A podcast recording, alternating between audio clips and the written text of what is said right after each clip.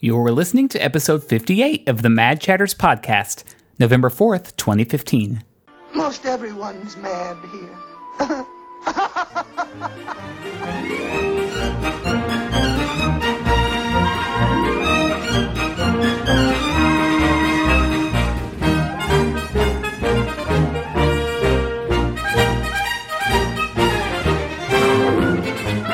Hello, and welcome back to another episode of the Mad Chatters podcast, your very important date with the happenings at Walt Disney World and around the Disney universe. My name is Derek, and I'm joined by my fellow hosts, Matthew Hello. and Jeremy. Who's your friend who likes to play? Who? Bing bong, bing bong. Ah. Oh, Jar Jar came to my head. No, Inside Out. As we were recording this, it is out today, and for as you listen to it, it was out yesterday. So make sure and go pick up your copy of Inside Out. or whenever you were listening to it, it was out on November 2nd. right, right. Third. No, third, third. Oh, third. Yes, today is Tuesday. Well, as a member of the prestigious Disney Movie Club, I received mine in the mail on the second Monday. Ooh, I know. I was one of the first to see the new short, Riley's New Date. Wow, no spoilers. I'm going to okay. I'm going to pick it up at the Target here as soon as we're done recording. So, Great, great film. If you have not seen it, make it a priority. and remember, Amazon price match or Target price matches Amazon. So, little fun fact for the holiday season. That is fun. Holiday season.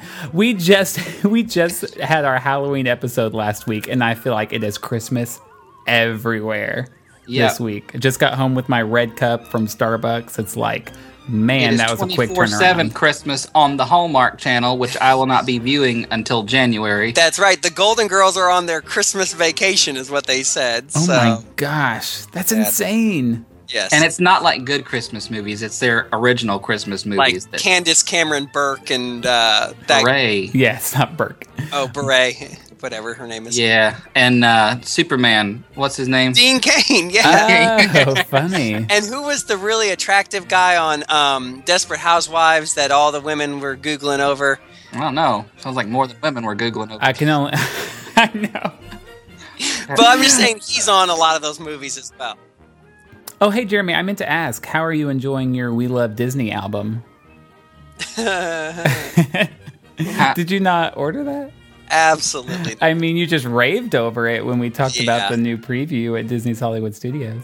I just don't really care to hear Ariana Grande singing "When You Wish Upon a Star." That just doesn't appeal to me. Is she sing that? Is she on it? Uh, she is on it. I forget what she sings. Who's the one? Someone sings Zero to Hero, and I'm actually really interested to hear that because I like that song a lot. I have no idea. But I don't remember which artist sings it, but yeah. You wish upon a star. That was a special clip for you fans. Ariana Grande herself. Sneak preview. All right, well, let's go ahead and kick off this episode. This week, we're going to continue our series on animated films and their presence in Walt Disney World and Disneyland. Uh, we're going to get to that a little later. First, we're going to have a few friendly Mad Chatter debates in our segment, You Be the Judge.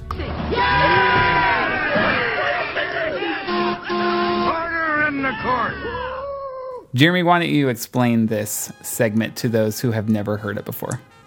we pick a topic between two chatters, and they debate both sides of the argument. And the other chatter is the impartial judge who makes a decision based on the argument, not based on his own personal preference. At least that's how it's supposed to be in a perfect world. Isn't that how all decisions are supposed to be? Hmm. Deep thought. So deep, I don't really want to address it right now. so, Jeremy, how about you and I go first? Okay. Yeah. Okay, so what are we debating? We are debating which animatronic is worst. Worse? Worse. No, the worst Oh, out of all animatronics. Oh, I'm not arguing that. this is the worst. Derek is going to say that the Ellen animatronic in Ellen's Energy Adventure is the worst. I am going to say that the Sigourney Weaver animatronic in Great Movie Ride is the worst. Derek, Okay. go first. Okay. Well, let's let's start by addressing Sigourney Weaver, her animatronic for a second. First of all, it's at least consistent with the other animatronics in the Great Movie Ride. I enjoy that ride, but you can't really say that any of them are state of the art, wow anima- animatronics like the Casablanca scene or well, I was going to say Footlight Parade, but they don't even move anymore, which kind of proves my point even further. So Sigourney Weaver is not the the worst thing in that attraction. Also, she is in the alien segment, so if her animatronic is maybe a bit creepy in her inhuman movements, it it, it fits with the horror alien sci-fi theme of that section. It's just kind of appropriate. Her, the creepy vibes she gives off. But now let's talk about Ellen and why she's worse. She is clearly an afterthought in this attraction.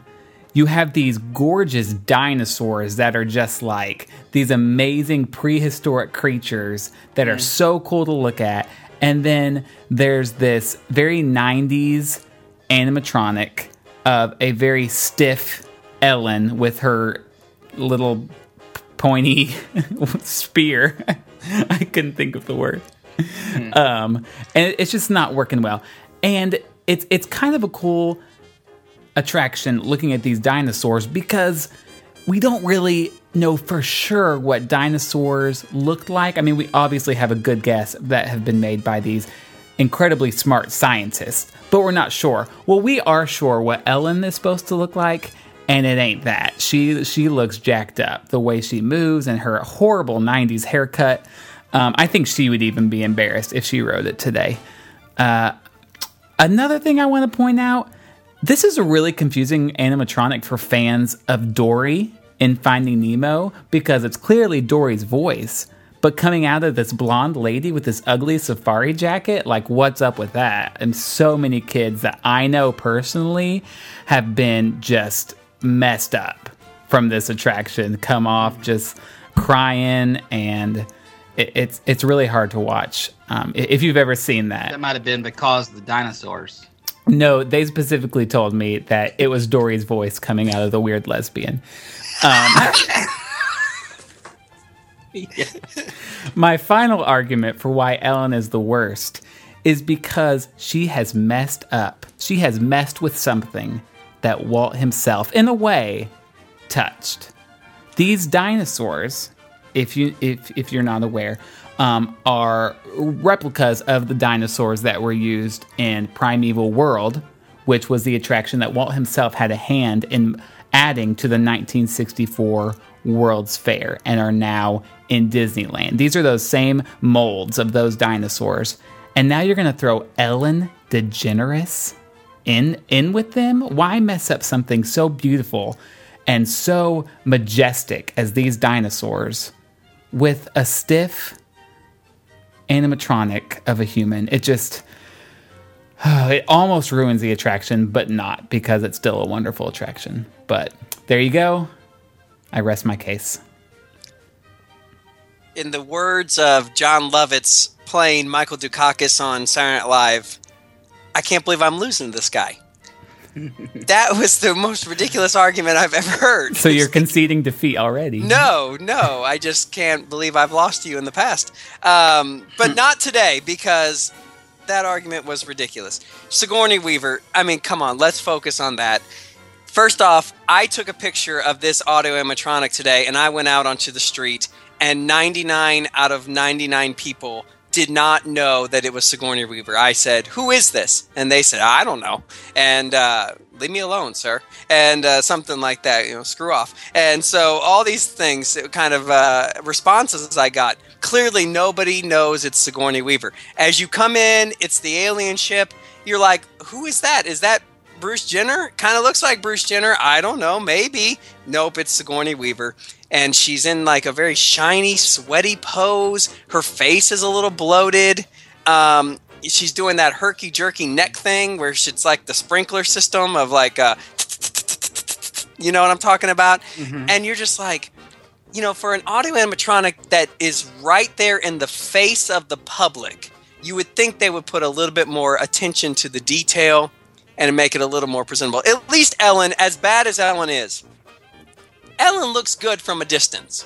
Like, clearly, you know that's Ellen. She's wearing the 90s uh, clothing that you see in the film. I don't even think Sigourney Weaver, the, the outfit she's wearing, who, knows if she wore that in the film or not. But you saw Ellen wear that pink and blue getup that she's wearing. You see the wig. I mean, Derek made fun of the wig, but that's what her hair looked like in the 90s. She had a mullet. To be fair, you know it's Ellen because the attraction is called Ellen's Energy Adventure. Excuse me, I didn't interrupt you. Thank you. And uh, so, you know, eh, clearly it's bad because it's just right there in your face. You know, I, first time I wrote it, I was like, "Oh, the alien," and I was like, "No, that's not the alien yet. It's Sigourney Weaver." Ah! And uh, uh, actually, I think somebody had to tell me it was Sigourney Weaver because I had no idea. It was, it was um, scary. So Sigourney Weaver's the worst because it's right there in your face. It's herky jerky. It doesn't even look like her. It looks like Sigourney Weaver stung by about a hundred bees, bloated. Well, it was a snooze fest of a debate, I think. but I'm going to side with uh, I'm going to side with Derek. Simply because, I mean, there we go. His argument was uh, a little more well founded. There were more. Let's just say there were there were more Half of it- points. Nothing. To, half of it had nothing to do with the animatronic. it was Ellen in. Hey, look, when y'all announced that y'all would be debating these things, I honestly was torn. Per- preferentially, I couldn't choose between the two, but uh, the the argument from from his side, especially via the original beauty of that attraction being stained by a pop culture reference, is what Which has nothing to do with being a bad animatronic. It, it's definitely it, it definitely plays a factor, Jeremy. And and I think you need to calm not. down and be a good sport about this whole thing, or we're not going to be able to do this segment anymore. this is why we can't do nice things. Jeremy always gets angry at everyone. Uh, just my Al Pacino just out from And Justice for All. If you haven't seen that movie, watch it. It's so good. Anyways. Okay. Okay, Jeremy, I'm going to make you argue again, Oh, all right. uh, and we're going to present our argument or our debate. Kick me debate. while I'm down. Kick me while I'm We're down. gonna. Well, if you lose, you know, Yeah, he's also giving you a chance to redeem yourself. yeah. So, um, for Derek, we're going to debate which nighttime event entertainment spectacular is better, Fantasmic or Wishes. I thought you were going to say World of Color for a second, and I'm like, oh, bless the poor soul who has got that one. I will be defending Phant. Whoop. Sorry. I will be defending. You need to calm down, sir. it's well, yeah. I'll be defending Fantasmic as uh, the better nighttime entertainment option between the two, and and Jeremy will be defending Wishes. And since Jeremy just argued, and I'm better, I'm gonna go with I'm gonna present mine first. Jerk. Fantasmic as the best nighttime entertainment option between that and Wishes. Let's just think for a minute that all of the uh, nighttime entertainment options uh, between Wishes and Fantasmic, let's just keep it between those because that's what we're arguing about here. Wishes is a fireworks spectacular. It is a beautiful show with fireworks. There are some castle projections, not in the the you know the environmental projection thing, but there are some things that happen on the castle, some lighting changes and things. But by and large, it's just a fireworks show. And I don't mean that to demean the fireworks show, but compare that to Fantasmic, in which you have fireworks, a lot of pyrotechnic effects, a whole lake that turns into fire. Um, you have massive puppets like the dragon and the uh, the the cobra that Jafar turns into, and the flower at the beginning, and then that whole "Just Can't Wait to Be King" sequence with all the 3D looking animals and the black lights. You have barges with monkeys and the princess medley, and then you have the Steamboat Willie at the end with all the live action characters. Not to mention the whole live action action sequence in the middle from Pocahontas with stunts and more fire effects. Then you have water screens and water jets and water fountains. And then Mickey Mouse at the end standing on top of the mountain directing all of it. It's just beyond wishes. It is a Disney spectacular that you have to see to believe. So, Fantasmic is better than Wishes. Derek, I want you to think about when you were a child. I want you to go to that special place when you were just a kid and you were watching a Disney film and you put the VHS in the VCR hmm. and that iconic picture of a castle with When You Wish Upon a Star playing and the firework coming over it. That is the picture that is burned into our souls. That I think that's really supposed to be Tinkerbell. that makes us Disney fans. You get that every night with Wishes. Every night, there is that iconic castle with Tinkerbell flying and the fireworks going off over it, and When You Wish Upon a Star playing. If that is not nostalgic, if that is not just rip at your heartstrings as a Disney fan, I don't know what does. Is Fantasmic great? Sure. It's good. Don't get me wrong. But Wishes just has that special, special way of speaking to you as a six year old child. Beautiful fireworks, beautiful music, beautiful everything, projections. It's just beautiful. And that scene when the Blue Fairy says, or when Jiminy Cricket says, it's the Blue Fairy, I mean, goosebumps on the back of your neck. You don't get goosebumps at Fantasmic. You, I mean, it's nice, but no goosebumps, no nostalgic goosebumps pop up on your neck. Only at Wishes do you get that special part of you tingled and touched. Anderson, can I respond since I was brought up? You're out of order! You're out of order! This whole court's out of order! Uh, I get goosebumps when Mickey appears on top of the mountain, and everyone always claps at that point. That doesn't happen in Wishes. I go back to the film. There's no mountain with Mickey on top that plays When You Wish Upon a Star. Nope. In the film, it's a castle. Only with wishes do you get a castle. It all started with a mouse. It all started with a castle. Are we finished? We're finished. I know that you were leaving certain things out for your debate, Jeremy, but I'm willing to bet one million dollars you got goosebumps the first time you heard that princess medley in Fantasmic. I'm sorry, is that a question? I don't understand. Are we being uh, interrogated here? Okay.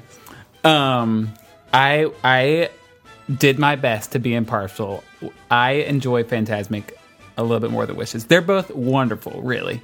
I I am gonna have to give it to Matt because your argument, Jeremy, relied heavily on nostalgia, which is great, but it didn't say a lot about why the thing itself is good. Secondly, Matt made me forget that I don't like Pocahontas because he just talked about what a great stunt spectacular it is. And I will give him that. There are a lot of stunts. See? And thirdly, I, I, I honestly don't remember, so you're going to have to tell me are there projections in Wishes? Yeah. Oh, Minimal.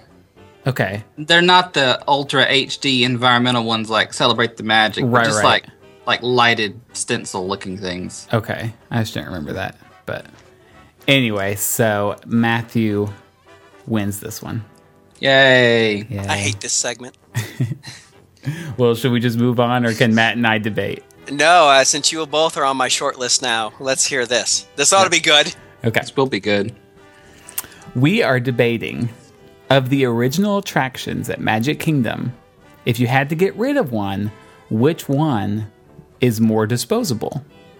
Is it, as I'm going to argue, the Swiss Family Treehouse, or as Matt is going to argue? The Country Bear Jamboree. All right, shall I go first? You can, cause I just got. I'm I'm a little tired right now. Okay, that that Fantasmic debate took it out of you. I'm emotionally spent.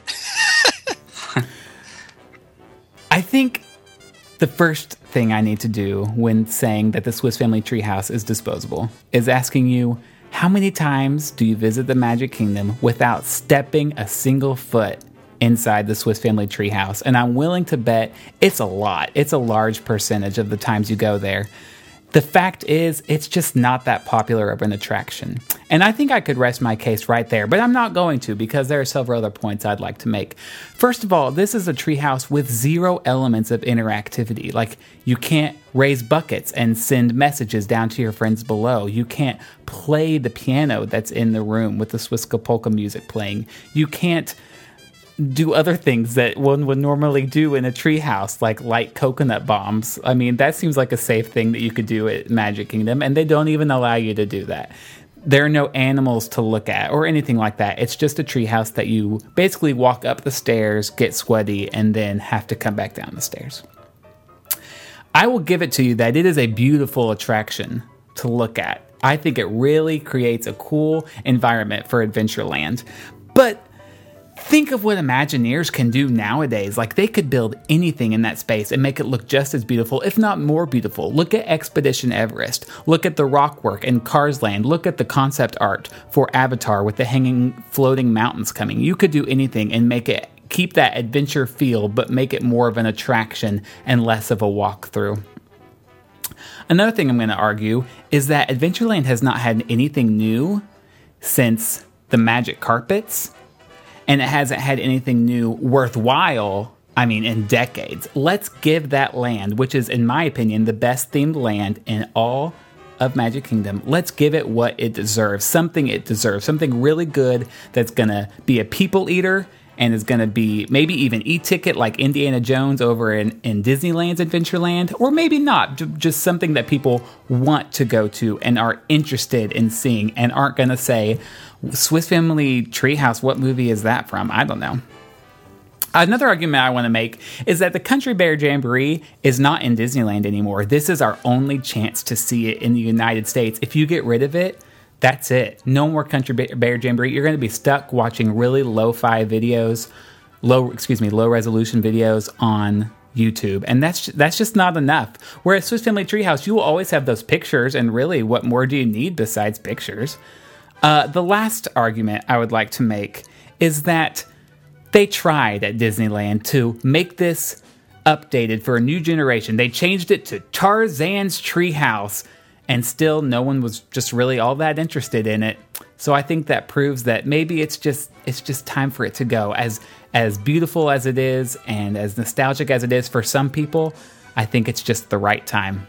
The end. I will not be arguing that the Swiss Family Treehouse does not need to go. I will be arguing mainly from a real estate perspective that the Country Bear Jamboree needs to go more. Okay? So I will not be defending the Swiss Family Treehouse as needing to stay because it does need to go. But when we think of when we think of the Country Bear Jamboree, we have uh, obviously many fond stories of Walt uh, planning and designing um, this attraction with uh, folks like Xavier. No, not Xavier Atencio. Um, who's the other guy? Who's the guy that was drawing the bear? Al. Dagum. Walt Disney worked on this with many Imagineers. so, some of which told the story that Walt had his last laugh with the Country Bear Jamboree.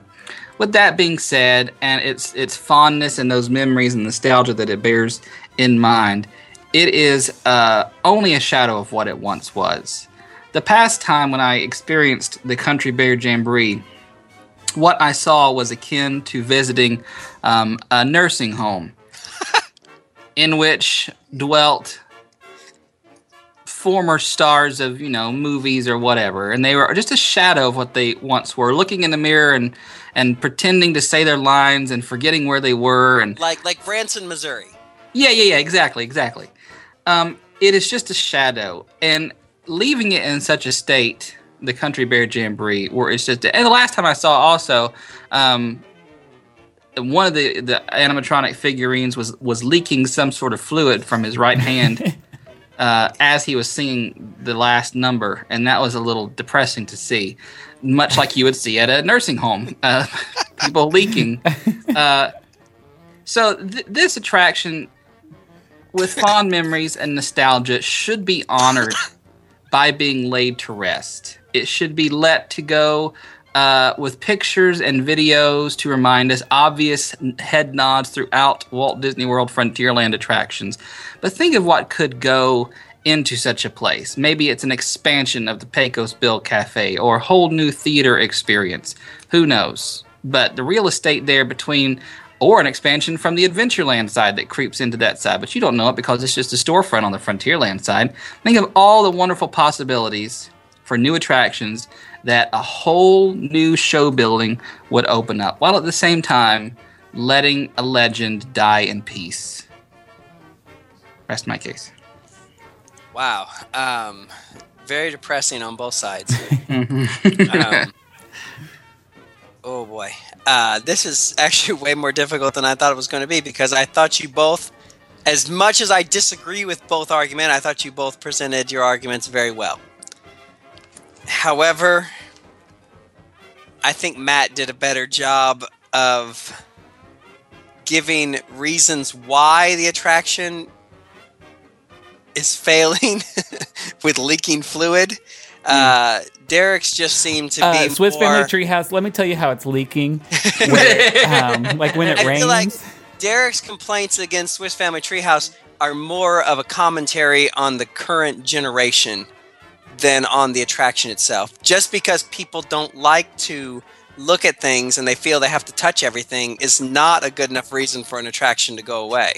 And I something about coconut bombs. I didn't understand that either, but Yeah. um, but Matt presented at least enough an argument to say it's the attraction that is dying, not the general public's intelligence that is dying. So I'm going to give it to Matt, even though Amazing. both better stay.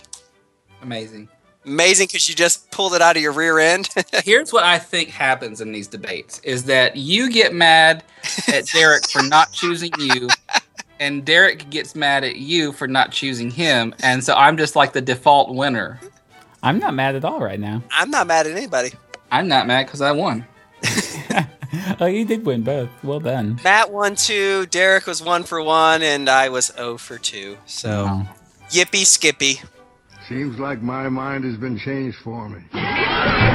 Nice ruling. Which leads us into our next segment Take Five. Matt, what's Take Five? Take five is when we pick. Wait, do we pick five things?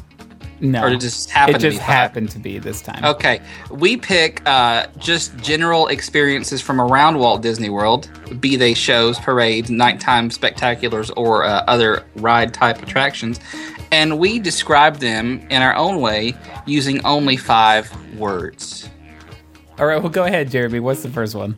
First one is those hot dogs that we talked about last week. Um, Gourmet. At gourmet hot dogs, excuse me, at Grand Floridian with all the weird toppings. Yes. So I'll go first. Five words about those gourmet hot dogs. Served with Michelle Obama tears. Mm. yeah. Just right there on the side. A little shot of her tears. Does that make them better? Depends on your leanings politically, I guess. As does my answer. my five words for the new hot dogs at the Gasparilla Island Grill. More awkward wieners than June. Wait, I don't get it. If you just Google wieners, Disney, and June, I guarantee you you'll find the answer. it's a gay days reference. Oh. Oh my gosh. oh my gosh. okay, I said these are so all star sports. No, that's true. They really are. It's like they would fit perfectly there. Well, now they just released like a whole gourmet burger thing for Pop Century this week, and I thought, well, that's about the same thing. Does it have Pop Tarts on it? Because I feel like everything coming out of Pop Century lately has Pop Tarts. I one might. I didn't actually read about it. There's like the Pop Tart breakfast sandwich. Now they have the Pop Tart. Um, sundae. yeah, Yeah. Oh, it's like who? I'm, I'm picturing somebody in the kitchen ordered way too many Pop Tarts, and they're like, "We Yeah. got to get rid of them somehow." Is that one of the gourmet hamburgers? A burger in between two Pop Tarts? It- Well, it- just a Pop Tart on the burger, you know. There you No go. rules. Mm. No rules. oh. All right, next thing is the Osborne family uh, spectacle of dancing lights, which is going away after this holiday season. All right, I said, who let Clark Griswold decorate? That's good. He uses lots of light. you got it. You got it. Okay. My neighbors are redneck millionaires. They did come from Arkansas. That is true. All right, my five words are my reaction when I see the Osborne family Chris, Christmas spectacular, whatever they are. Red, okay. Ooh, pretty. Okay, let's go. I believe that. Just not a big fan of the of the lights. Yeah. That's Alright. why I was referencing the redneck neighbors because it's you can see this in your neighborhood, not to the same extent, but everything covered in Christmas lights and synchronized to the Trans Siberian Orchestra is every trailer park's dream. I was gonna say you have the fanciest redneck neighbors I've ever met. They will. Hey, listen. They'll spend all their food stamps on Christmas lights. All right, next up, before we get any more offensive, um, the Tomorrowland Transit Authority People Mover. I'll go first. Best attraction to get freaky. Is this personal experience talking? Uh, I have never, no, I have never uh, at all. But uh, every time I go into that, um, just in general, never at all. Uh, but every time I go through that Space Mountain part, you know, you're in the dark for like a good five minutes there. And I'm like, I bet you Grad Night or uh, Joy of Nights or whatever, Night of Joy. um, The This- night of joy. Night of Joy. I bet you this is like, hey baby, you want to go ride the People Mover? It's got tunnels. It's got it's a tunnel of love Nothing sets the mood like tunnels. and people screaming on Space Mountain. yeah, yeah. Hides So- the sound. I said a preview of Heaven's Highways. Mm. Oh, so we're gonna get freaky on Heaven's Highways. All right. Mm-hmm. apparently Well, if you combine my answer with yours, yeah. these answers are not to be mixed. Tomorrowland Transit Authority in five words: the future of moving slowly But it's so wonderful. and in circles.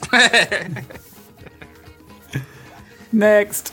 Uh, our next is. Can I introduce it? sure. Actually, I don't know what it is. I have my answer written down. I have my answer written down here. Main Street Electrical Parade. Oh yes, yes, yes, yes, yes, yes, yes. Um, like an old pro wrestler.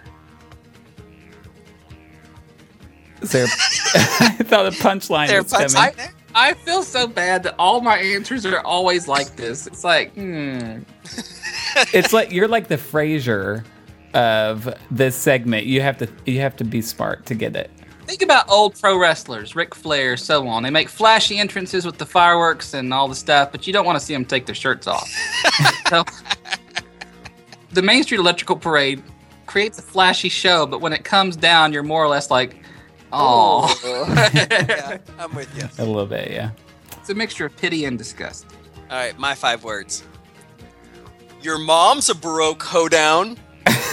Ah, I was gonna I was gonna do something with Broke Hoedown, but I couldn't. Oh, that's funny. I said, even Uncle Sam says excessive. Because someone vomited America all over the end of that parade. oh, that's when they ran out of ideas. America. and money. Yes. All right, um, the last one. Shelly May, the Disney Bear. If you're not familiar, Duffy the, Biz- the Disney Bear has left Epcot, and his void has been filled by Shelly May, the Disney Bear, who looks suspiciously like Duffy with eyelashes. It's his girlfriend, right? Uh, that's what the, the story they're trying to sell. Okay. Yes. Okay. Okay. I, my five words are Duffy the transitioning Disney Bear. Oh. my oh, ho, ho, ho. Oh, live your truth, Duffy. Call me, call me Shelly May. That's why he had to go. He had to have the operation. I said, girlfriend? Oh, not those bears.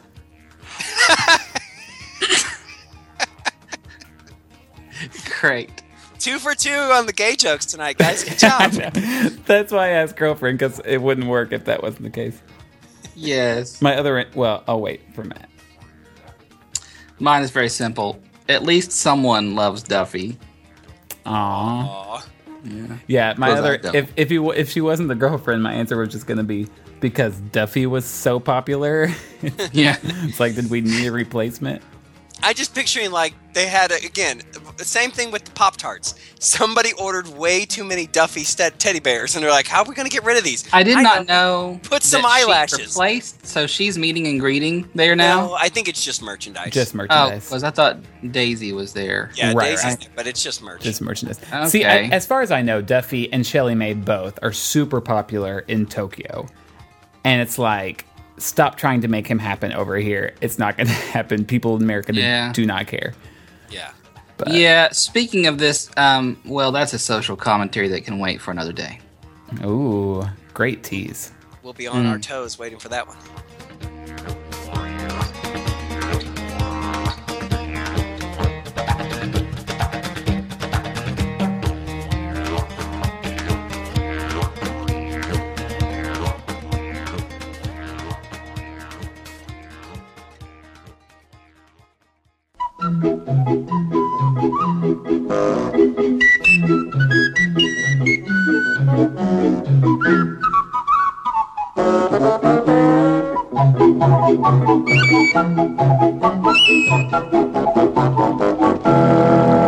Last several months, we've been doing this series on animated films of the Walt Disney Animation Studios and where you can find them in the parks. We've been going decade by decade. We've almost reached the end of this series, which is kind of hard to believe.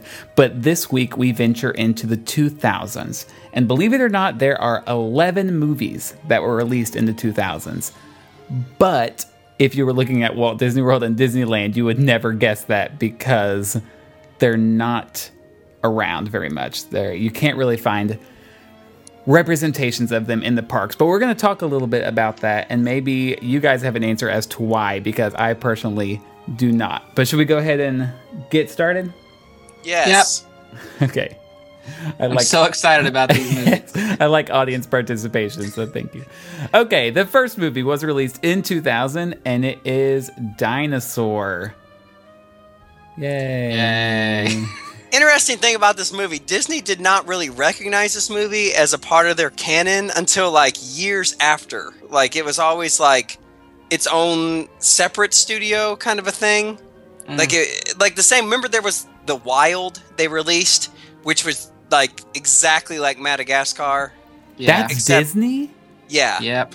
Except it was Oh. like a computer computer generated from another company so dinosaur was along the same vein and then one day they just accepted like yeah it's part of feature animation and they just kind Sorry. of Sorry we swallowed did it yeah but i was telling derek isn't it sad that really out of all the films of 2000 this one has the biggest representation in the parks Yes. A whole attraction. they changed the entire attraction, which is now known as Dinosaur, to this film. The dinosaur that's out front, the dinosaur that you're sent back in time to get, is from now this the film. attraction. Now the attraction. Uh, the dinosaur that you're sent back in time to retrieve, even in the pre-show, was always that dinosaur. The Oh, was it? Okay. Yeah. One- Yeah. So I thought they might have thought it was going to be bigger than it was. Yeah, but in the fountain out front, when it was countdown to extinction, Yeah, it was different. was a Triceratops or Yeah. something Or a- that looks like or a Triceratops. Stegosaurus, maybe. Styracosaurus. Oh, Sure, wow. good. good. A Uh, plus for but you, now it is Aladar from the film. from the Yes. film. Yeah. Which it's so weird because I just find this movie eerie. The way that they put like the human eyes on the dinosaurs, it's just weird to me. It just gives me the creeps. I have never seen this. How do you guys feel about the movie? Eh, So you've seen it. I've never seen it.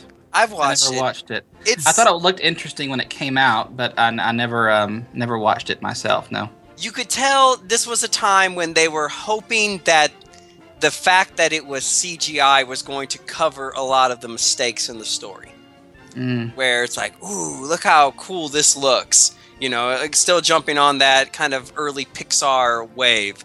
But the story is just very flawed. It's very boring. It drags. And just those weird human eyes on the dinosaurs. I can't get past those. It creeps me out too much. I never liked it. Just looking at it, I never liked the way the animation looked.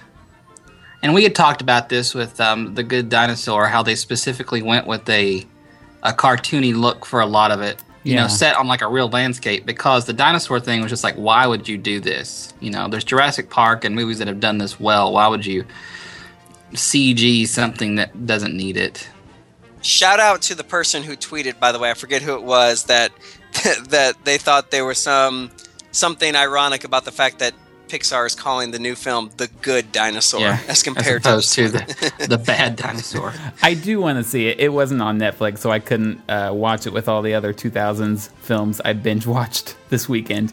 Um, but I, I do hope to see it eventually. I do appreciate that, even though it does have a tie in with the ride, it's not overwhelming. Like, it's still an enjoyable attraction, even if that weren't a part of it. Like, I don't know if that makes sense, but it doesn't take over the ride. yeah, you can still ride dinosaur and not know that it's tied to the film in any Yeah, way at all. And I, I think Disney definitely did a good job of recognizing.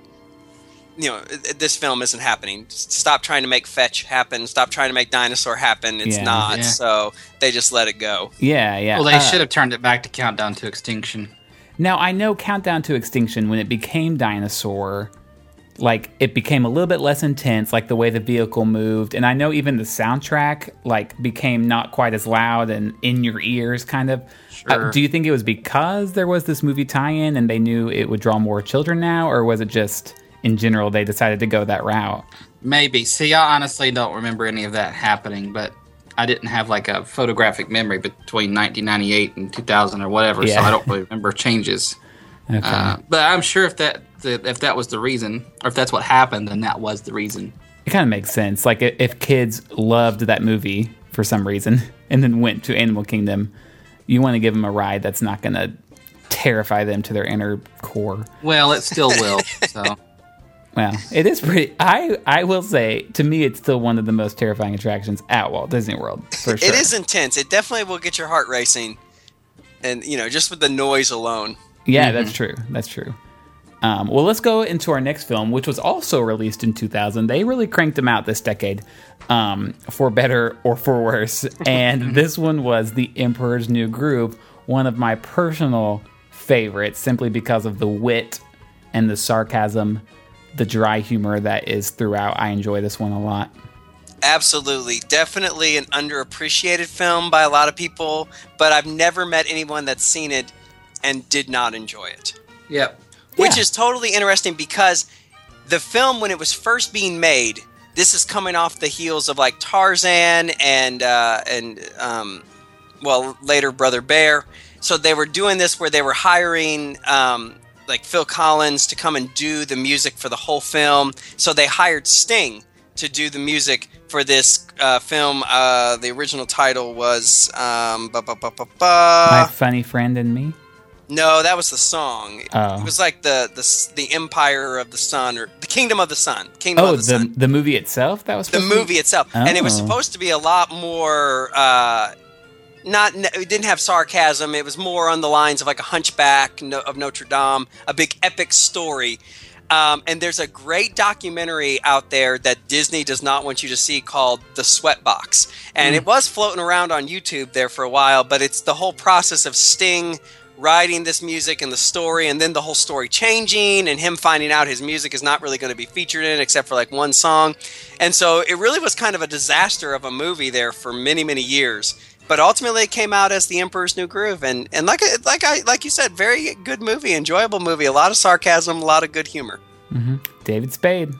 And the first time that we have John Goodman, who really becomes Mr. Disney and Mr. Disney Pixar during the 2000s, Yeah. appearing in four films. Yeah. Interesting. Yeah. You said David Spade. I kept saying David Hyde Pierce in my head. that Oh. was not. Now he's David in Spade. Treasure Planet. But, Right, right. Um, now, as far as parks go, I know there's nothing now other than the voice of Kronk also being the host of Soarin'. But Yes, Yeah. every time I ride Soarin', it is not Patrick Warburton. Warburton, yeah.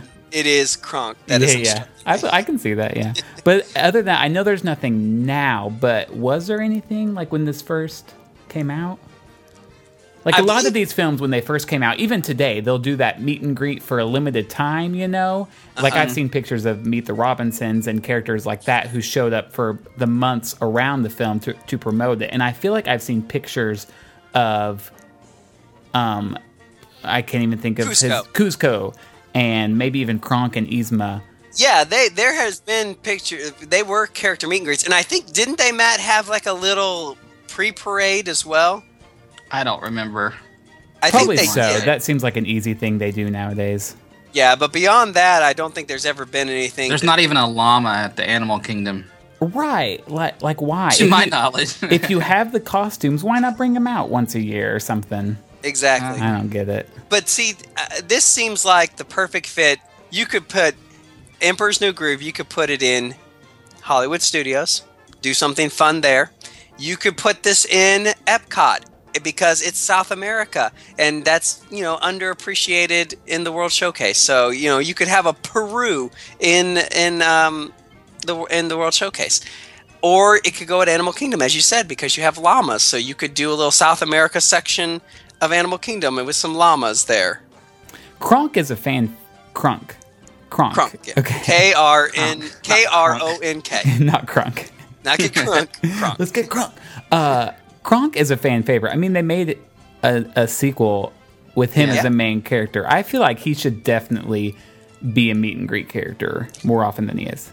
And this even spun a TV show, which That's I right. thoroughly enjoyed. Yeah? Emperor's New School. So Yeah. funny. So good. Huh.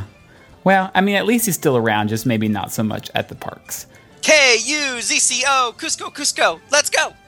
Did you just make that up, or it's on the? No, that's from the that's from the Emperor's New School. I assumed. Um, but speaking of not really around at the parks, let's get to the next film, which was released in 2001, and it is uh, Atlantis: The Lost Empire, starring Michael J. Fox. You just watched this for the first time, Derek. I want to know your genuine feelings about it. I did not love it. I watched three movies this weekend from this decade: Atlantis, oh my. Treasure Planet, and Brother Bear because I'd never seen any of them, and they're all on Netflix. And I could have gone another decade without watching these. To be honest, they are they're not the best in, of all Disney films. like this movie because of its clear nods to uh, 20,000 Leagues Under the Sea. I mean, just obvious Jules Verne type references. Just the way the things look, the steampunk stuff going on. I like that a lot. I like John Mahoney as the uh, little old guy, the rich guy. Yeah. Another guy from Frasier. And um, I think, I, mean, I don't like a lot of the storyline once they actually get to Atlantis with the weird people and all that stuff, but the getting there and all the vehicles and the underwater stuff, it could have been something really, really good. It's still nice to look at. That's about what makes it enjoyable for me. It's just because it's nice to watch. See, I don't love the animation. So much of it, as I was watching, just reminded me of a typical Saturday morning cartoon. It didn't feel like state of the art Disney beautiful animation. Yeah, to the me. one little dirty, grubby girl. What's her name? The Uh, little, um, Mole. what is? No, the girl. the girl. Um, I don't remember. Right, the the mechanic one. She looks like she's right off of Recess. So Totally. yes, she does. I get that. It's the blocky, uh, sketchy almost type. Yeah, I just wasn't impressed. And also, there were so many subtitles in the first 10 minutes. I'm like, I thought this was for children. What the heck? Yeah. They have to read the whole movie. But anyway, let's get back to the parks. I mean, there's nothing. Am I Nothing. right? No. Nothing. This movie died the moment it was released, I feel like. yeah. Which is sad because it really has some good voice talent as well, like Michael J. Fox and Leonard Nimoy. And who's the villain? Uh, James Garner. Yes. That's So- right, yeah. You know, it, it's not like it was like President made in Douglas. My Fellow Americans reference. Yes. Yeah. Um, you know, so I, I don't know. You know, I'm sure there is a pocket of Atlantis fans out there, and at least enough it spawned a direct to DVD sequel, Yeah, it did. What? Milo's Adventure or something Oh, like that. that's right. That was Atlantis, Milo something. Hey, The but look, Found when did um, when did Tokyo DisneySea open? Ooh, uh, I think 2000, because I, no, 2001, because I think they're celebrating their 15th year next year. Well, they have a you know the whole section dedicated to Jules Verne type stuff. Not saying it was inspired by Atlantis, but that whole feel was. Uh, I don't know if it was popular then or what, but um, Hmm. I don't even know what to call it except the Jules Verne science fiction type mechanical stuff. Yeah, that sort of steampunk uh, kind of feel. Industrial. Journey to center of the earth and all that. Yeah, At- Atlantis is definitely one of those things that it's sad the movie did not do better and was not better because it's one of those universes that really would work well and be cool in a theme park. I think you could do like as we're getting Pandora, you could have gotten an Atlantis section at Animal Yeah. Kingdom had it been better. Yep. Interesting. Yeah. Um, well, in 2002, Disney released arguably the first film of the decade that would have a lasting fan base and would really have people gravitating towards it, and that was Lilo and Stitch. Now, obviously, we know this has a presence in the park because Stitch got his own attraction, possibly the worst in all of Walt Disney World. Definitely on a lot of people's top five lists of worst attractions Yeah. at Walt Disney World, simply because it just it doesn't really work. It's you can barely call it an attraction.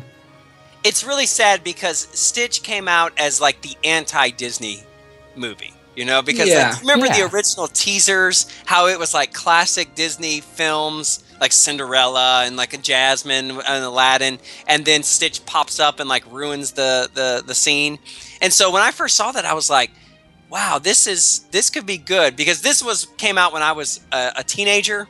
Uh, but what year did you say? Two thousand three. Too 2002 so i would have been 16 17 and not Too really old. not really a disney fan at that stage of my life but i still remember seeing these commercials and be like oh i i I'd like that movie. That looks fun. It looks sarcastic kind of a feel.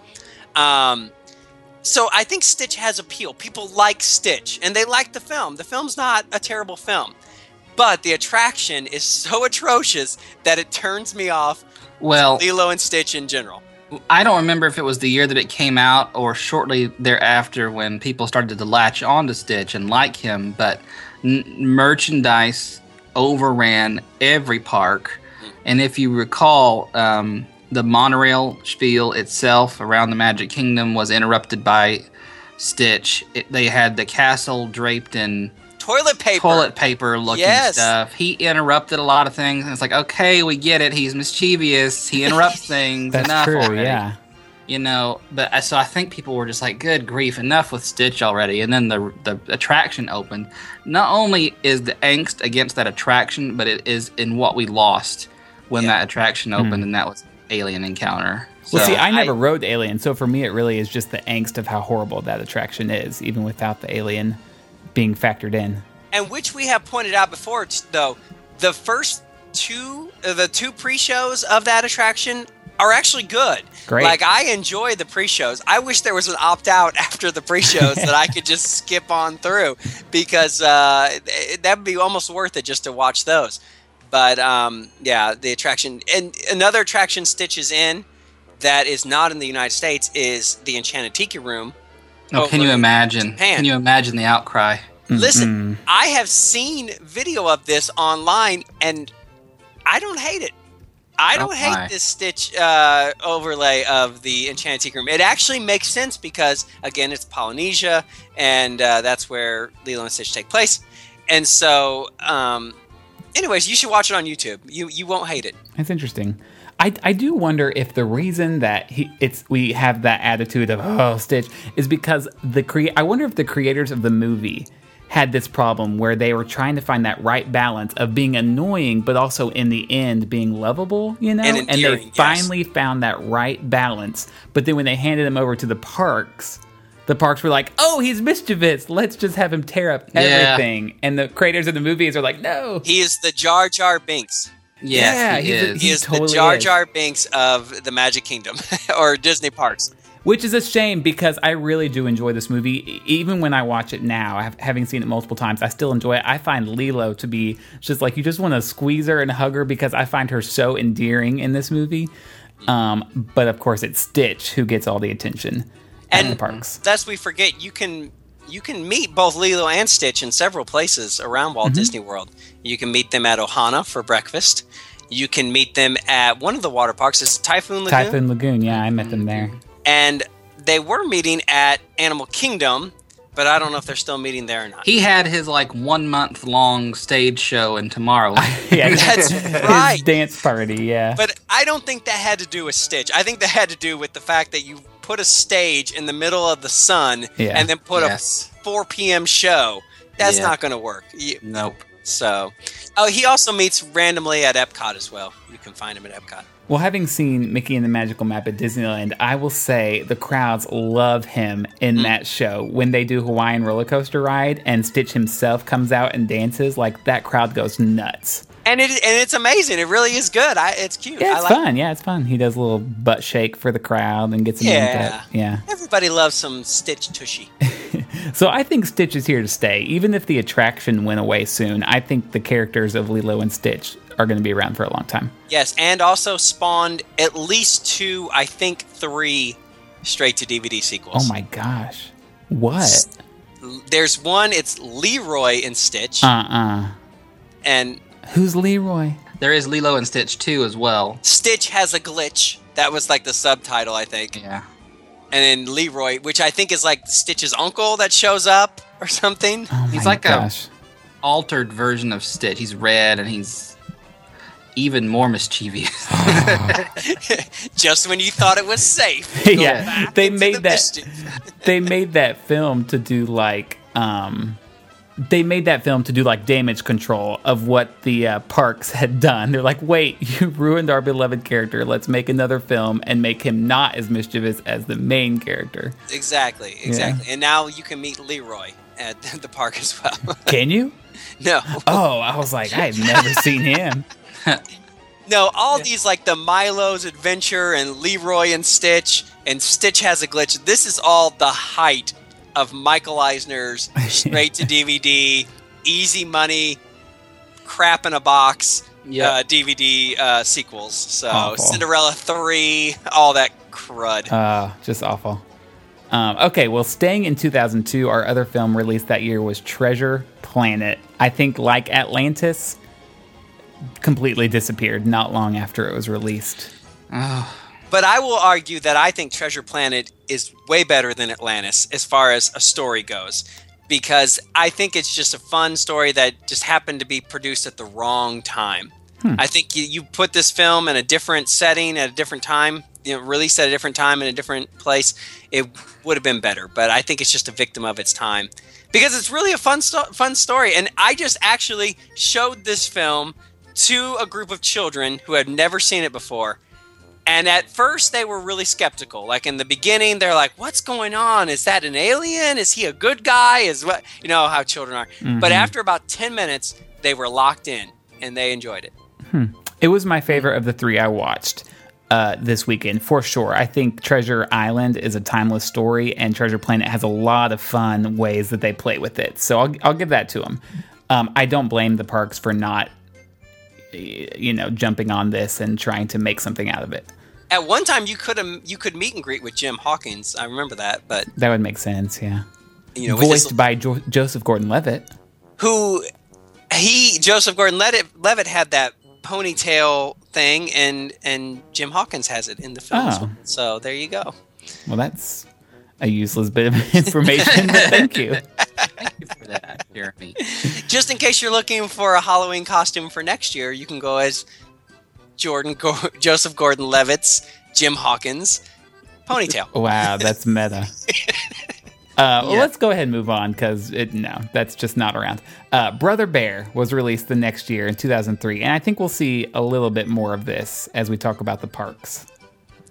Surprisingly, very strong presence at Disneyland. It's true. Not so much in in Florida, but California, in DCA, in the uh, what's that area called? uh, Grizzly Peak Airfield. Airfield. You have this giant totem pole of the two bears, and then he, I think one or both of them meet and greet during the Storytellers Cafe uh, character dining At Grand Californian. at Grand California, which is again very random to me to have those two there, but people seem to like them. So Well, it's very West Coast, Northwest, you know, it's where it's set, correct? Right, because the I think maybe even Canada, because don't Yeah, the yeah. moose have Canadian accents? Like, Yeah. Oh, yeah. one boy- by one voice by Rick Moranis. I know that. That's true, yeah. Which Oh, makes yeah. me which makes me question if they're so well, maybe they're not popular, but if they have such a presence there, like why not put them in Wilderness Lodge or the Canada Pavilion or even Animal Kingdom? I mean, it's a whole kingdom devoted to animals and they're bears. Something makes me think that there was something, I mean, just maybe like merchandise at the Canada Pavilion when this came out. I, I've seen don't some Brother much Bear, it. some random Brother Bear like plushes and random Brother Bear, you know, I never watched this film either. I liked the film. I thought the music was really good in it. And uh, this is another Phil Collins, It is right? Phil Collins. Yeah. He doesn't sing them all like he does in Tarzan, though. Ah. no, it's but many the, different artists. Oh, also the the one song in there, the welcome song, "Welcome to our family Oh, yeah. time." That was um, the main theme for one of the parades out in Disneyland Yeah. a couple years ago. It was one of the main themes for one of the parades of the Magic Kingdom. One of the many, many reincarnations of the one that was around since 2000, Okay, well Hmm. there you go. and that- with the snow globes and all that stuff. The movie's fine. It's nothing special. And with Disney, you know, they've done so many special films, and nothing about this grabbed me. But I will say it really comes to life once he becomes a bear and he meets Koda. Because those are two really good characters that have a good relationship. And so I feel like as meet and greet characters, I would meet them. Did you see how the style of the film changed as well? Thank how goodness. yes. It's, it's like a letterbox, kind of very dark, and but once he becomes the bear, they lighten it up, and, Mm-hmm. and they did that on purpose. yeah. And it makes it that much better, too, I think. Yeah. So. I don't know. Again, this seems to me uh, if you had if you expanded Animal Kingdom to include a North American section, this would be a good fit to have something at least involve Brother Bear. Well, I think the problem now is that we're so many years past these films that a lot of people have forgotten about them because we've gone so long without them being represented at all. And they're not timeless. And they're not at all. So I feel like now we're kind of We can't we've- make them timeless. That we've is- kind of crossed that point. If you're going to put a bear, you need. I would rather have Humphrey the bear over any of the characters in Brother. Bear. yeah. Now, see, he is at Wilderness Lodge, or yeah, Wilderness Lodge, yeah, Yep. Humphrey the bear. He's the bear from like the Donald Duck and Goofy cartoon. and his little forest ranger friend is there too. They're Yes, at Wilderness yeah. Lodge? well, I he's mean, not like the characters, but there's Oh. like totem poles and totem different pictures over there near the gift shop are from those old shorts. I just remember being in elementary school, and you know, if you had a substitute or whatever, they would stick in those Disney cartoon tapes and Yeah. seeing Humphrey the Bear. Mm-hmm. That's very nostalgic to me. Yeah, so Yep, there you yep, go. yep. Okay, now we move on to 2004, which is a film that has received a lot of hate on this show, from me included, and that's Home on the Range.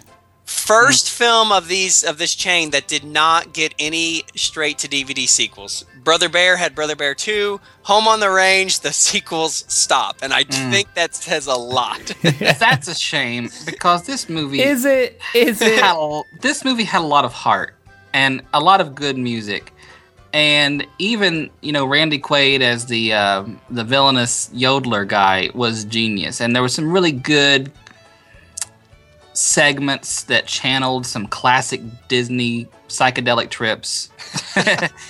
when he uh, when he does the yodeling and the cows are following and oh, there's a lot to hate obviously but i don't think it's deserving of the hate that it got more so than brother bear i mean come on no, this film deserves everything it gets and Me- more. I think so too. People i want to know who the casting director was who said you know what people really want to hear? Roseanne barr's voice. As a That- cow. as a it cow. works perfectly. The We casting more- is the least of this film's problems. we need more roseanne barr. Whoever said that needs to have a, a pencil shoved up their nose because um, that's clearly- okay. I have like two things to add to this conversation. And god bless dame One is- because she just got wrapped up in this. Bless her soul. She didn't know what she was doing. She did she thought just she, was the there. money. she thought it was spaceship earth 2 Yeah. and um, she just got mixed up. One is little patch of heaven. Yes. And two is that friends song that for the life of me will make me cry every time. I don't remember what it's called you did come with me and let's go wander that one wherever the trail may lead yeah wherever the trail may lead tell, yeah. tell your little moment you had a little moment with that song i don't actually remember Oh, somebody weren't you when you were leaving college and you were moving back to North Carolina? Oh, uh, n- well, no. This was when I. This was the end of my freshman year at college, Okay. and um, uh, but the the story kind of dies in that the people that I thought would be my lifelong friends are not, and So and the people trail like did not you are. yeah. Yeah, No, it's- probably it's- the only reference to this film you will find in a Disney park is they play some of the music every now and then in Frontierland. Mhm. At, during the Mickey's Not So Scary Halloween party. That's it. Yeah. And that is enough because if, if there's a pet, Again, if it's there's not the best movie. It just does not deserve the hate that it gets. Can you imagine this as a dark ride and like Roseanne Barr is screaming at you the whole time? No, no, no, no. Roseanne Barr was a terrible choice. Terrible choice. I'll say it again. The casting is the least of this film's problems. I, uh, you you always mention the cast. I don't care about the cast. It's got to entertain me, and this movie did not entertain me for one second. You can find this film for five dollars at your local Walmart. I have seen it in numerous five dollar bins. Right beside Wow. Teenage Mutant Ninja Turtles 3. Secret of the Ooze, yeah. A It's- film that is exponentially better than Home on the Range. Okay, well, let's move on to 2005. Another movie I have not seen, and that is Chicken Little. Oh, I'm really not missing anything. I'm surprised you have not seen this film. I had only seen six of the 11 films that came out this decade.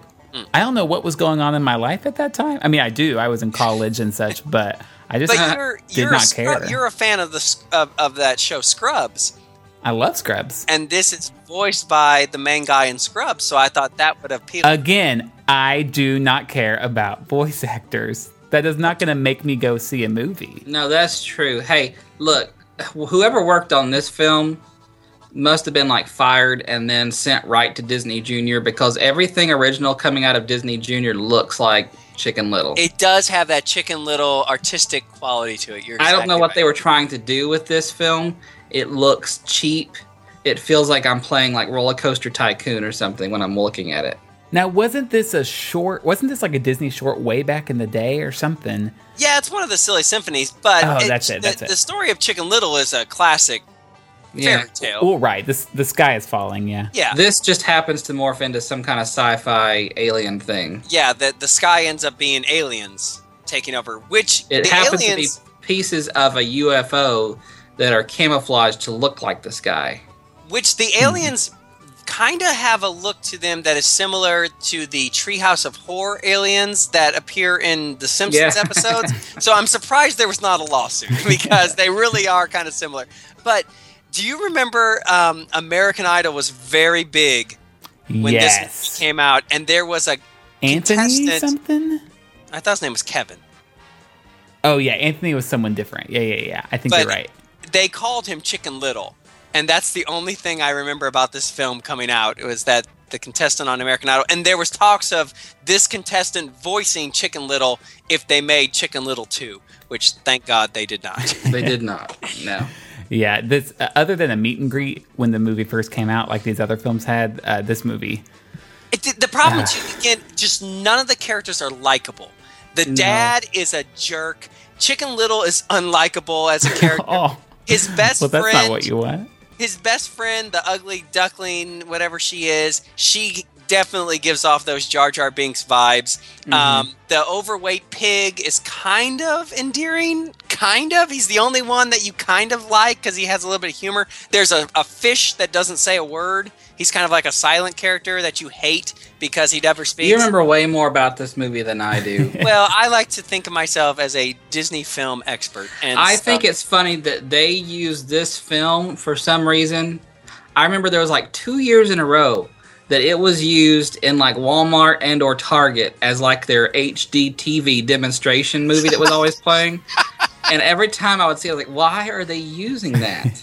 Well, this really too is besides Dinosaur, which Disney was still not accepting Dinosaur yet at this point, but this was their first venture into CGI. Hmm.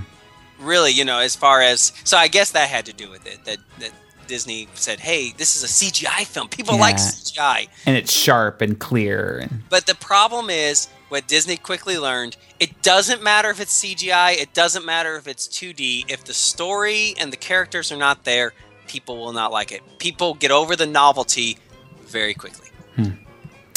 Um, well, if we can move on, 2006 was actually the first year of the decade that a film was not released from Disney. But in 2007, we got what I consider the first of an uptick in the in the quality of these films, and that is Meet the Robinsons. Yes. Now, you guys have exp- have expressed your love for this film numerous times. I I will always speak to my love for Meet the Robinsons. I still believe it is the most underrated Disney film ever produced. Wow. I I believe That's a that heavy statement. It is such a great film. It is such a uh, wonderful story, so much charm, and so much heart in it that the fact that people do not appreciate it as much as they should, and in fact, the the, the, the fact that people say, "What is Meet the Robinsons?" I die a little bit every time that's said. And then you whip out the Blu-ray and you say, "Here, come have a seat by me. That's right. We're gonna watch this together." Um, I saw a picture of. Now we were there the year this came out, but we did not meet these characters. I don't know if they were still there when we went or if they had already left. But I saw a picture of the bowler hat man and then the two main characters, the two boys. I don't remember their names. Wilbur and oh, it just went right out of my head. Johnny Rocket. yeah, Hold exactly. on. Lewis. Lewis, yeah. Should have known that. Um, anyway, and I gotta say, they look really good. I don't know how they did these costumes exactly, but it it, it, it makes me think of Big Hero 6, where they just picked like a grown Asian man to put on a wig and be hero. Whereas these characters were not even face characters. They had like the whole mask, but they look legit. It's crazy good. I don't know how they did this. Well, I think because the characters in the film, their heads are a little bit larger in the film than their body as well. So the proportion wise, they look exactly as they do in real life. That would and- make They sense, do in the film. So But uh, I mean, these characters aren't. You can't meet them anywhere anymore, which is a shame because at least Bowler Hat Man during the Halloween time would be a, a great addition to the parks. yeah, absolutely, absolutely. He came out for that one villains party they had. Yeah. Um, This- the special event thing they did. That tanked. No, I don't think it was that one. Oh, it was a different one. It was like a weekend thing they did back, and they had the big, uh, they had the big stage show with all the villains that came out, and it was like the one from Mulan was there, and maybe Oh. it was that same thing that was terrible, but they loved that he was there. The bowler hat yeah, guy came out. That's a big deal. I didn't even know that. But nowadays, I mean, where can you find this film? I don't know. And the only film. Let me tell you, this film really only won me because of the Walt Disney quote at the end. Mm-hmm. Spoiler, spoiler. Which I just said it, so you're kind of stuck with it. But um, What a great Yeah. song, though. What a great Rob Thomas song at the end as well. Our mm-hmm. lives are made in these small hours. Mm-hmm. Well, These that's are- what I say about this film is is that it's it's pretty enjoyable, but the payoff is at the end. And I, I personally don't know if it's done, it's enough to make up for the, the first half, but overall, it's definitely worth a watch, especially compared to the other ones we've talked about on this show. the only film that features Space Mountain.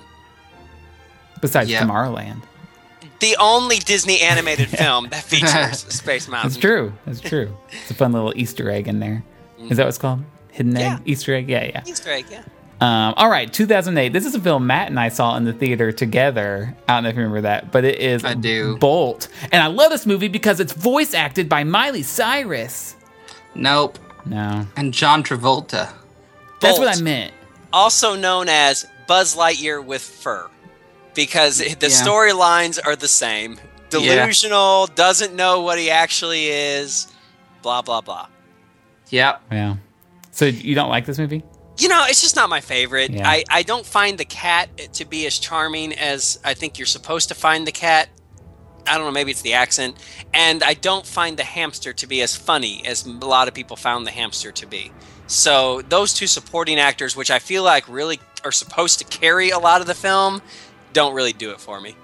I haven't seen it since the theater, so I honestly don't remember any of this film except for the fact that I walked away saying, that's, that's fine, that's good. Yeah, it's, it's Yeah, that's exactly right. It was fine. yeah, you you can uh, you can think of a better way to spend a couple hours, but you could also think of a worse way. So there you go. Chicken Little. Again, Miley Cyrus at the height of her Hannah Montana popularity. John Travolta at the height of his Scientology. So what could go wrong? Okay, so we've done Home on the Range, Chicken Little, Meet the Robinsons, Bolt. That's four movies in a row that have absolutely zero presence in the parks today. But then we Yeah. get to 2009, which, in my opinion, is the release of by far the best film of this decade, and that is The Princess and the Frog. Yes, this is the rebirth. yeah. Yeah, you kind of this is the start of again, like Matt said, a rebirth here, a recharge in Disney animation. But I would put this one against the two that gained the most headlines, which we'll talk about in the next decade.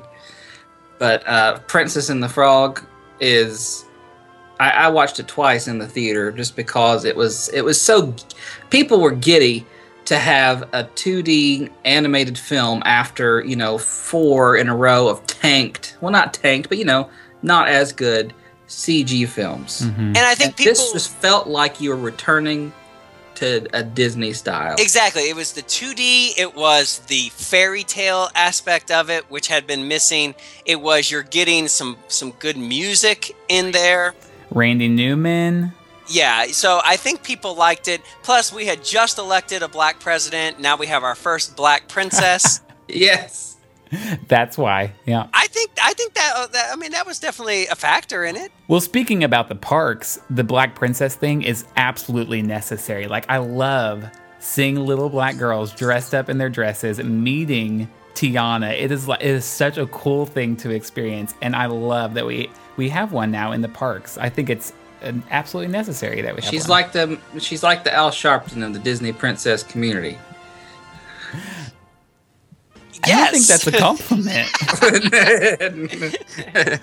N- no, all love for Princess and the Frog. I, John Goodman's in this one. John uh, Goodman Big Daddy. Yep. Um, Facilier like this is a movie where both the princess and the villain have stuck around and have had such a huge presence in the parks, which is cool. yeah. And the songs, I don't think the songs have had much of a presence, but uh, You know, th- this movie, for some reason, as, as like, let's see, it shows up at Festival of Fantasy, and now you can meet Tiana and Naveen almost all the times at somewhere. Like sometimes it's the American entrance Adventure, to Liberty Square It's Yeah. kind of near between yeah. them. Um, and Facilier does the villain show during Halloween, and he comes out sometimes. Um, but I will say, this film has so much of a bigger presence at Disneyland, and I think part of the reason is because they have New Orleans Square over there, and so like there's there's such a New Orleans aspect of that park that it just makes sense to have them. The uh, Well, I was gonna say when the Mark Twain comes around, they play. You said they don't really play the song, but they play down in New Orleans, like pumping Oh, out, cool. piping out of those speakers on the Mark Twain. You can hear all around New Orleans Square. I mm. remember when this film first came out as well. There in the Magic Kingdom, they had a special Tiana show on the Rivers of America. Oh, the on Riverboat the Jubilee Riverboat thing. show. Yeah, Showboat Jubilee. and I loved it. I watched it several times. It was just so much fun because it would go by and then it would stop and they'd all be on there, you know, with the music and dancing, and you could do your little Mhm. jig there yourself because that music just makes you want to dance. Oh, absolutely! Yeah. It, it has its whole section in Mickey and the Magical Map. She pops out in between those two uh, Uh-huh. sections, and she gets Yeah. her little groove on, and they sing that. I just I feel it in that moment. I feel Mm. it. Yeah. Uh, even Soundsational. She has her whole it's a whole Princess and the Frog section. So Yeah. like I said, Disneyland really have take they've taken to this movie.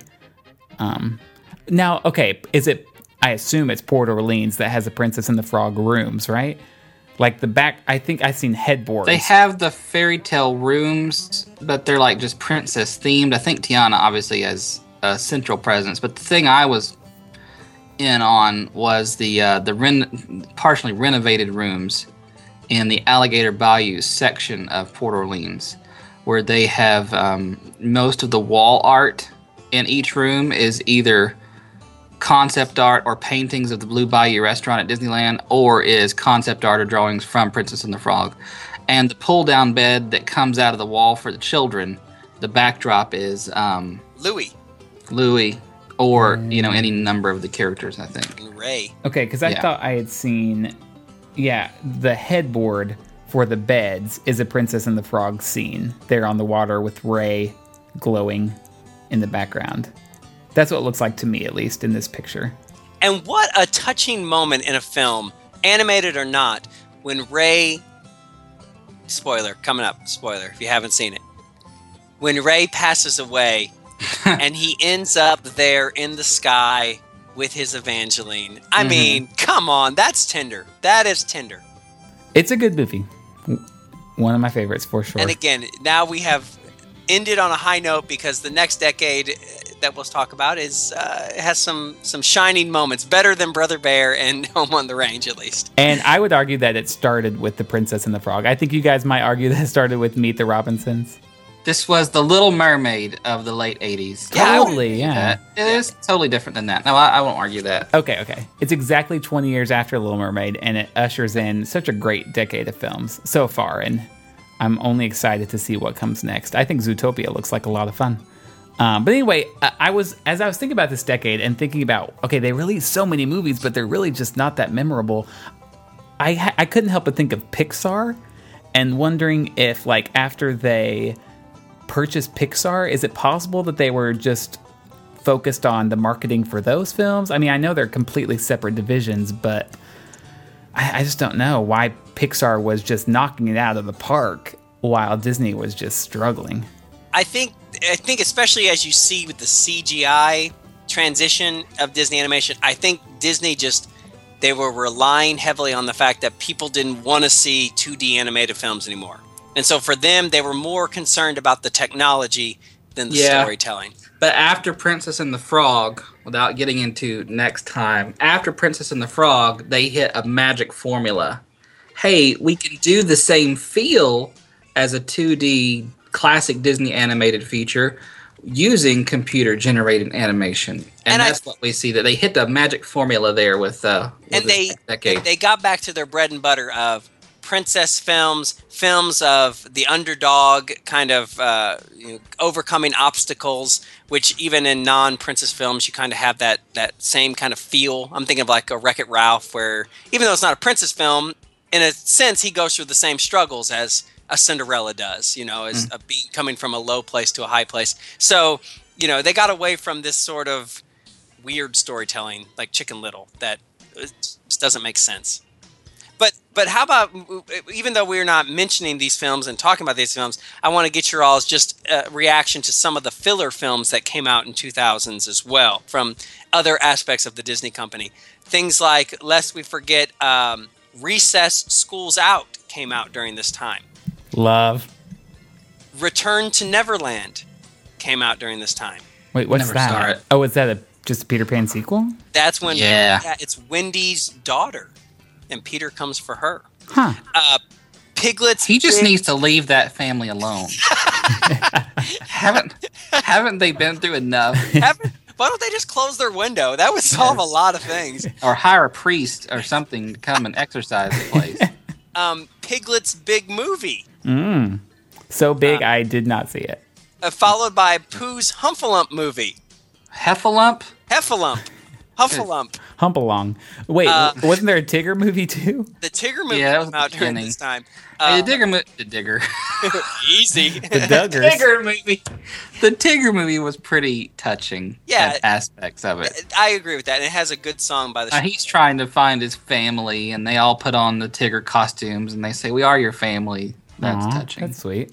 Bambi Two came out during. Shut this- up. Yep, it did. Yes. What's it the did. plot?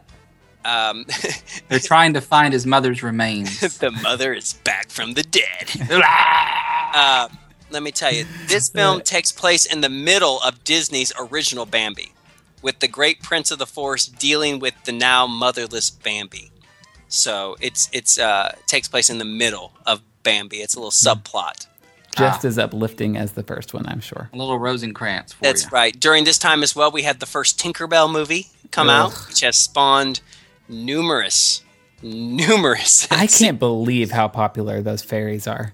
Yes. Ugh. And last but not least, we had A Christmas Carol with that frightening Jim Carrey uh, Yeah. face that came out during this time as well. So overall, just not a good time for the company in general. You're It's right. really, except for Pixar, nothing was really sparking. And you can't say they didn't try to release 11 movies from their head studio, plus all those ones you just mentioned. Like, they were trying their hardest. It just yeah.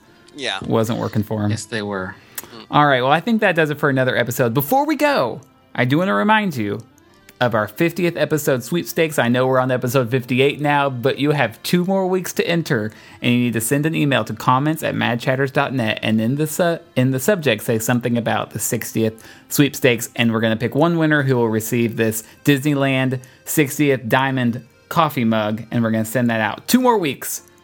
Get those in. But other than that, you can always follow us on social media on Twitter, Mad, at Mad Chatters, and Facebook. You can always send your comments and feedback to comments at madchatters.net, and you will find us here next week, same time, same place. See you then. Take a little time to find the magic in every day. Bye bye now.